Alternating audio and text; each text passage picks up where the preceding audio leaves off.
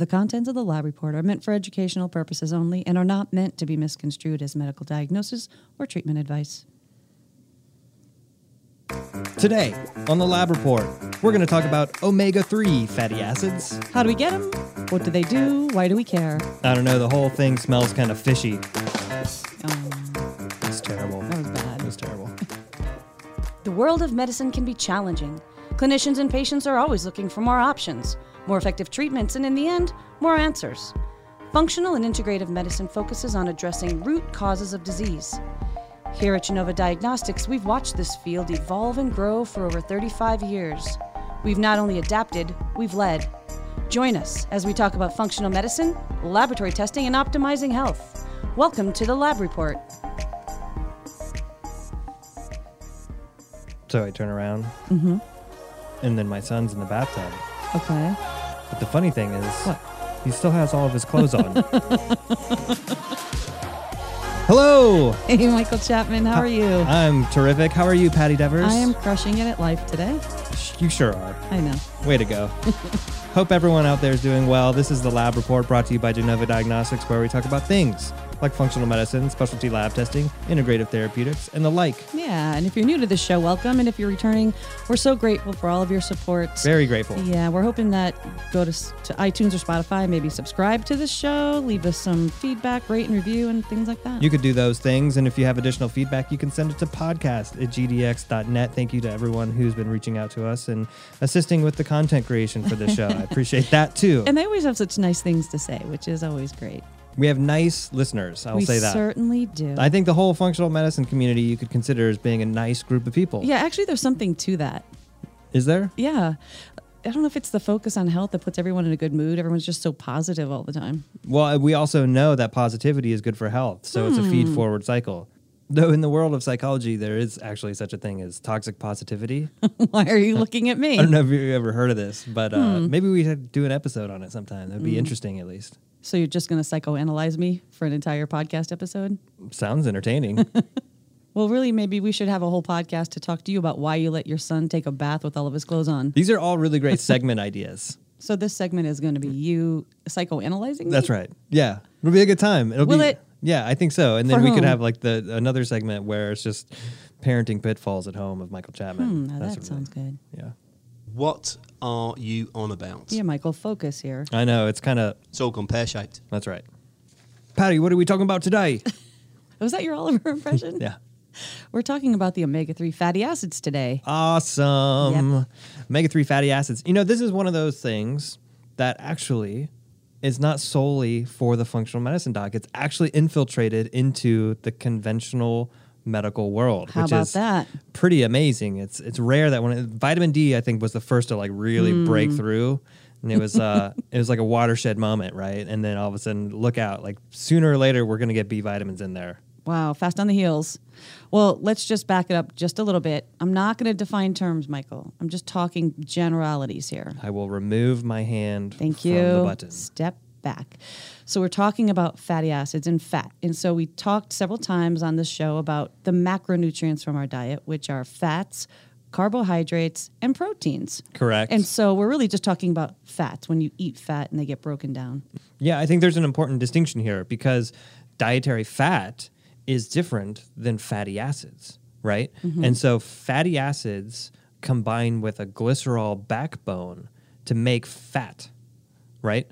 So that is what we think of it. That's a triglyceride. That's why it's called a tri or triacyl glycerol or tri triglyceride because there's the three carbon backbone that's glycerol and then from those different three spots you have these different fatty acids that sort of branch out and so when those separate from the glycerol backbone you've got free fatty acids And these fatty acids are just a string of carbons. There's a carbon backbone.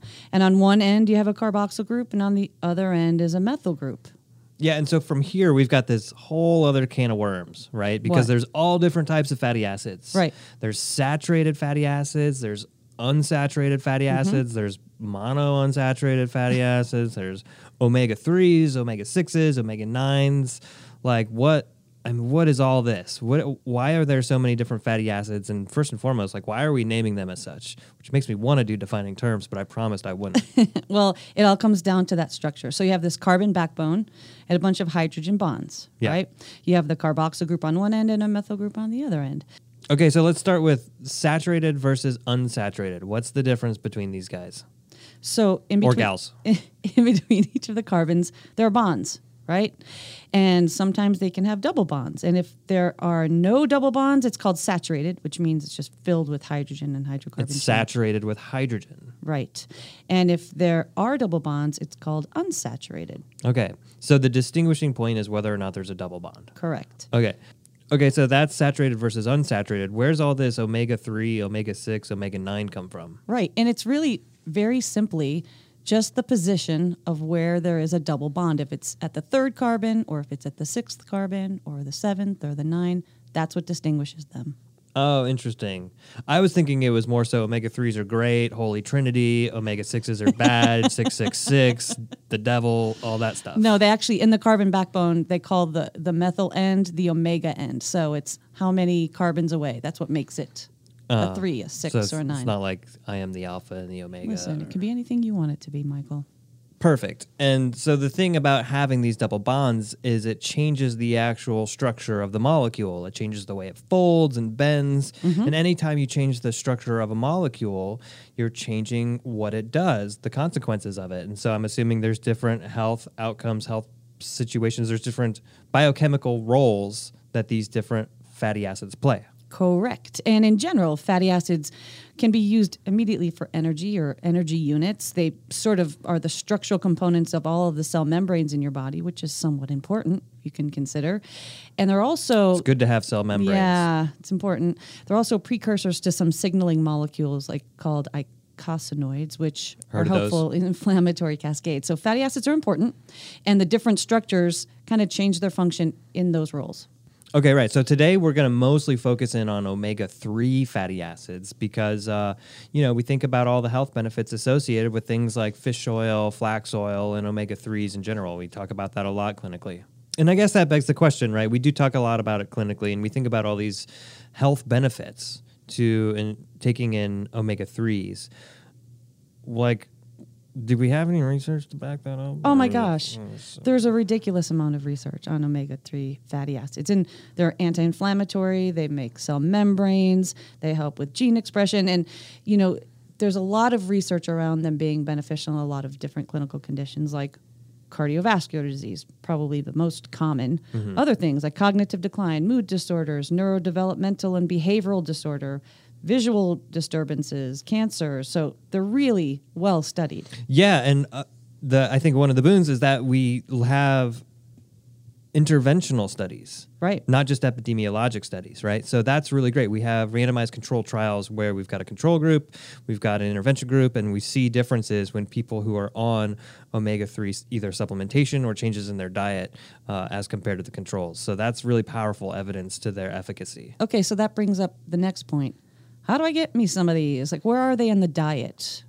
Oh, yeah, that's an easy one, right? Go ahead. So in the ocean, there's Mm-hmm. there's these things called fish. I've heard of those. Yeah. Familiar. They uh they also are part muscle and they have fat and Uh-huh. know, stuff like that. So the fat is really really high in omega 3s in these fish. Okay. And in particular, we think about things like uh, salmon, Mm-hmm.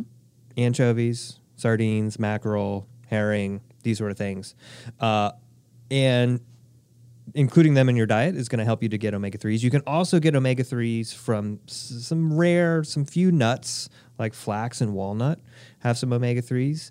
Um, and there's some evidence to show that if you're eating animal meats that are raised in a pasture, that are grass fed, grass finished, um, they're going to have a higher concentration of omega 3s as compared to more conventionally raised animal meats. I think in another important piece of this is that there's really only one essential omega 3, meaning it has to come from your diet. Yeah. Alpha linolenic right. acid. ALA. And from that, other omega 3 fatty acids can be made, though all of them can be obtained in the diet from things like you just outlined there, Michael, mainly oily fish. Yeah. And truth be told, I hmm. don't think people are eating as much I fish agree. as we used to. I agree. And that the conversion from ALA, alpha linolenic acid, can be tricky. So it's important to try to get some of these into your diet or supplement.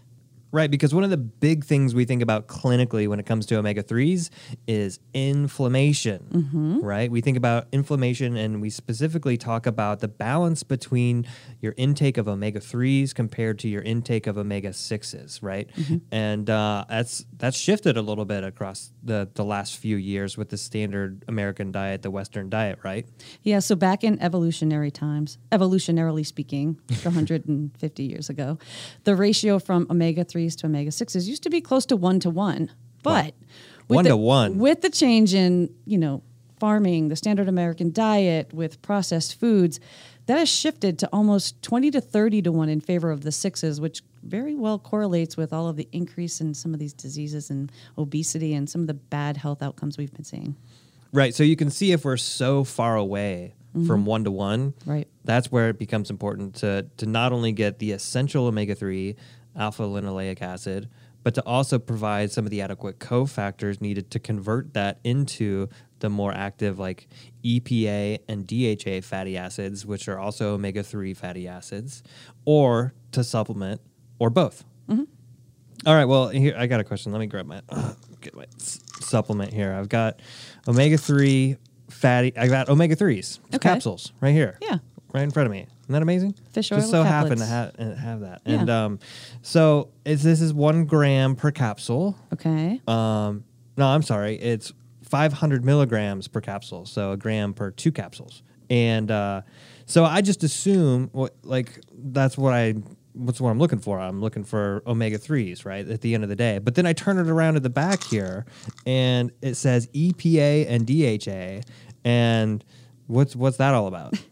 Well, although there are several different types of omega 3 fatty acids, the two that we hear most about are EPA and DHA, and those are the ones that you get in those fish oil caplets. And if we just kind of talk about EPA, which is eicosapentaenoic acid, Ooh. EPA, it's important. It's in fish and fish oil, but this one is really more used in the inflammatory cascade. It's a precursor for prostaglandin 3. And so that's important to inhibit platelet aggregation, and it's really part of the inflammatory cascade. So EPA itself is really important as an anti inflammatory omega 3 fatty acid. So you see why that might be important since EPA is so anti-inflammatory. It's important clinically in things like cardiovascular disease, which at its core is an inflammatory process. Other things like autoimmune diseases and skin diseases. So EPA is really important clinically.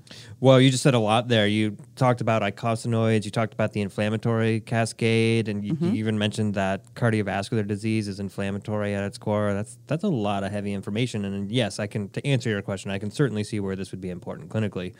Uh, but you know what? You're leaving out DHA. Sorry. and uh, I happen to be the PR agent for DHA. uh, it's it's a really important omega three fatty acid as well. You know, it is also uh, there's a ton of research regarding its anti-inflammatory role in a lot of clinical conditions like cardiovascular disease as well, cognitive decline. Autoimmune disease, fetal development, visual disturbances, cancer, and metabolic syndrome. And we give this a lot clinically. Uh, I think of for like mood, cognition, and brain development and brain health. Um, and so I tend to make a little bit of a distinction there between the EPA and DHA. And at the end of the day, fish oil as a whole is a combination of EPA and DHA, but you can also get them individually. You can buy just EPA or you could buy just DHA if you're more direct to a specific clinical condition. Okay, so after hearing all of this, Uh-huh. these fish oils sound kind of beneficial. It sounds like they might be important, Mm-hmm, right? And so a lot of people are taking fish oil supplementation. Is it possible to get too much fish oil, number one? And are there downsides to taking fish oil? So back in the day, right, we think about What day? 2007, Oh, Columbus Day.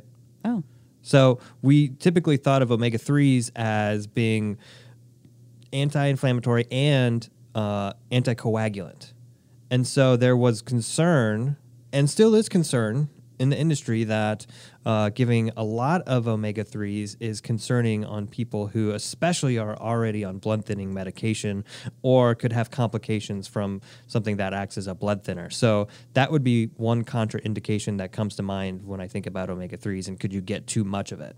But some of the literature is actually turning on this in the fact that they are studying patients who are on fish oil supplementation preoperatively and perioperatively as to risk of bleeding and the need for blood transfusion. And some of the literature is now starting to say that it really doesn't worsen bleeding risk. Yeah, and that's super interesting and really you know helps the case of saying, wow, we could be using omega 3s and many more people who might benefit from it without worrying about perhaps the contraindications. Although it's really important to say that this is a very select population that has been tested on. We're talking about people undergoing invasive procedures, which is not the global population at large. Mm-hmm. Um, so there's still some evidence, I think, to be uncovered. There's still some research to be done to verify safety.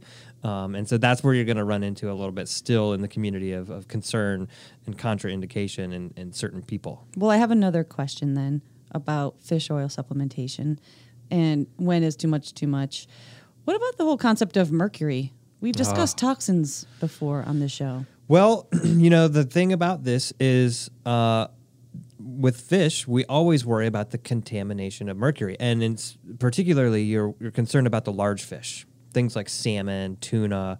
Uh, there's a whole list that you can get where it's like high mercury fish versus low mercury fish. But by and large, the smaller fish like sardines uh, are going to have less mercury contamination in them uh, by volume. And so we we do notice on our nutritional testing oftentimes that when people have high levels of omega 3s and we find out they're supplementing, it's not uncommon to see mm-hmm. higher levels of mercury, which right. is uh, a really interesting correlation that we've drawn over and over again here at Genova. And I think that makes the whole concept of supplement quality important. Where so are you important. getting your supplements? Is it a reputable source? Is it a nutraceutical company? How are you storing them? Or yeah. is it in is it in the trunk of your car in the middle of August? So the way you store supplements, where you get them from, are super important in a case like this. Yeah, and especially for omega 3s. Like maybe there'll be some things that I'll say, yeah, eh. maybe not as important, right. you know, like vitamin C or something, you know, like, you know, maybe not as scrutinous about the quality of the vitamin C, but something like omega 3 fish oil, which is breaks down and oxidize easily comes from sources that might have contamination, uh, you really want to look at it and you want to look at what their sources of those omega 3s are. It should say on the bottle comes from sardines or comes from salmon. It tells you right there, and that can give you an indication. But you can also contact the company and ask them what the quality control methods that they use are. So we talked about the omega 3s, we talked about EPA, DHA. But have you heard of this marker, omega 3 index? Mm-hmm. Do you know this marker? Oh, I know it. You think you know this but I, marker. should, I could probably better know it. You, I better know you, the biomarker. And not only could you better know it, you better know it. You think you, you know? Think you know? You think you know your biomarkers? You don't know. You don't know your biomarkers. This is, this is Better Know Biomarker. We gotta pay that band. That's my favorite of your We've jingles. got to pay it that. Makes it is, me laugh it every has time. been months now that they did that work for us. Okay, well, we measure the omega 3 index on the NutrEval. Tell me a little bit more about this biomarker. So, the omega 3 index is a combination of EPA and DHA, but it's a combination of the weight percent in the red blood cell right?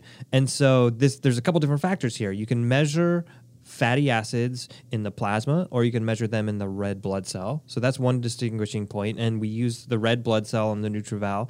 Uh, a lot of the literature is uh, for evaluating the red blood cell because it gives us an idea of how much has been incorporated into the cell membrane of the red blood cell and what the composition is. It's a good reflection of dietary intake.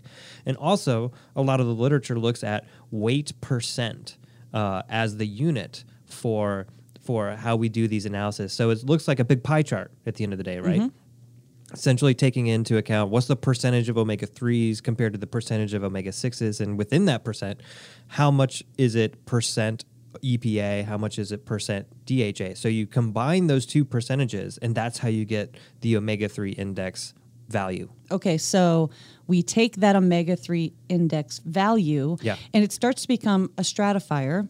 And it's been used as a biomarker specifically in cardiovascular disease because there are these two researchers nearly 20 years ago who started studying this sum of EPA and DHA. And the zones that they kind of stratified uh-huh. are that if the addition of those two is less than four, you're at fairly high risk for a, a cardiac event of hmm. some sort. Anywhere from four to eight is a is a, kind of a moderate risk, but mm-hmm. greater than eight or eight to eleven was kind of the sweet spot where you're, you have the most cardio protection. So this actually has become and has been verified and routinely studied now as a cardiovascular risk marker.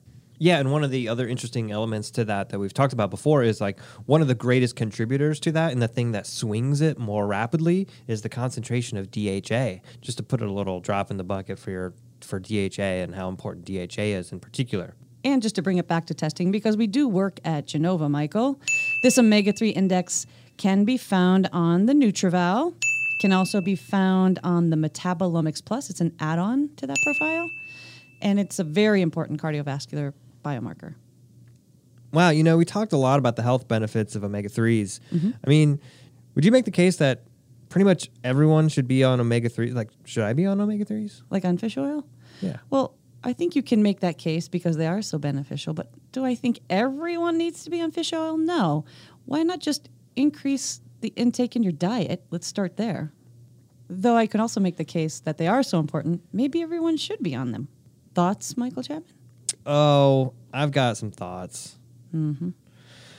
Um, you know what I think? I think we should be testing people because first and foremost, these supplements are not cheap, Right. especially if you're going up like two, three, four grams. Um, you know, you always look at the clinical picture. You look at the person in front of you, right? And if they're at cardiovascular risk, you know, and it makes a lot of sense clinically with their signs and symptoms, then I would be considering it for sure. On the average individual, you know, a good nutritional assessment is going to tell me about their dietary intake. And last but not least, do you like fish? Right. I mean, that's a big, that's a polarizing subject because you know, Polarizing. yeah, fish is uh, it's fishy, man. Like not everyone tricky, likes yeah. the fishy taste, and I speak for myself. And then the other piece is you're throwing so many supplements at people, right? You really have to try to show some restraint here and make some informed decisions. That's exactly right, Patti. What? It's time. Oh no. What time is it? Oh, you know what time it is. Question of the day. Question of the day. Question of the day. Question of the day. Wait, what time is it? Oh, I think you know what time it is. Question of the day. Question of the day. Question of the day. Question of the day. You know, Michael, Hmm. You haven't created a new jingle in quite some time. Oh, that sounds like a dare. I will accept your challenge. Well- I will certainly take this on, and I'll come back with something that blows your ears out. well, they all sort of do that. but in the meantime, how about if I just ask you the question of the day? sure. So we're talking about fish oil. But you know, when you go out there and you really start shopping for fish oil, you'll find that there's like krill oil, there's cod liver oil, there's salmon oil, there's Yeah, fish oil. yeah. How in the world do you decide what type of fish oil to get? Yeah, that's a really good question. Um, the differences between salmon oil, krill oil, fish oil, cod liver oil is um, they're all just going to have different concentrations of the fatty acids first and foremost. So they're going to have EPA different and DHA. Yeah, they're going to have Yeah. different ratios of EPA to DHA. Um, so that's one thing to keep in mind, and that's one of the reasons uh, one of your your clinician might choose one versus the other. Um, they also some of them will have things like vitamin D and vitamin E in them, and I'm thinking more specifically about cod liver oil. Uh, so that's another important facet too, because you know, do you do you need a little extra vitamin D? Can you get you know a twofer there? So you know that's the distinction. And again, I tend to focus on fish oils that are based on small fish like sardines and anchovies um, because they're going to be less least concerning from a heavy metal standpoint.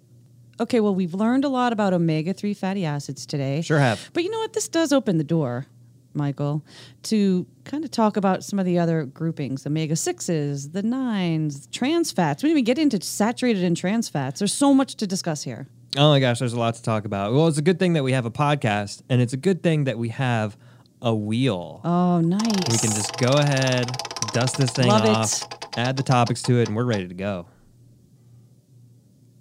Next time on the Lab Report, we're going to talk about the kynurenine pathway Biochemistry and B6. and how it relates to NAD. Whoa. You've been listening to the Lab Report. If you like what you hear, please subscribe to our podcast, rate us, and leave us a review. To learn more about Genova Diagnostics, visit our website at gdx.net. There you'll find information on specific testing, educational resources, and how to connect with our show. Call us at 1 800 522 4762 or email us at podcast at gdx.net. So, cod liver oil Yeah, comes from like the liver of the fish, the cod? that's right. But the cod is a really small fish, therefore the liver's probably small. Yeah, it's probably proportional to the size of the fish. Then you're probably going to need a lot of cod to get a lot of cod liver to make cod liver oil. That's a lot of cod. Yeah, but we fish a lot of cod because we eat a lot of cod, and we're not eating the cod livers, right? Well, no, Which- that's true. We should be. The right? word cod just sounds weird to me now. Cod. Cod. Isn't there another fish called the scrod? I'm not aware of such a fish. It exists. Scrod liver oil. No, just scrod. Cod liver oil. Oh. Different thing.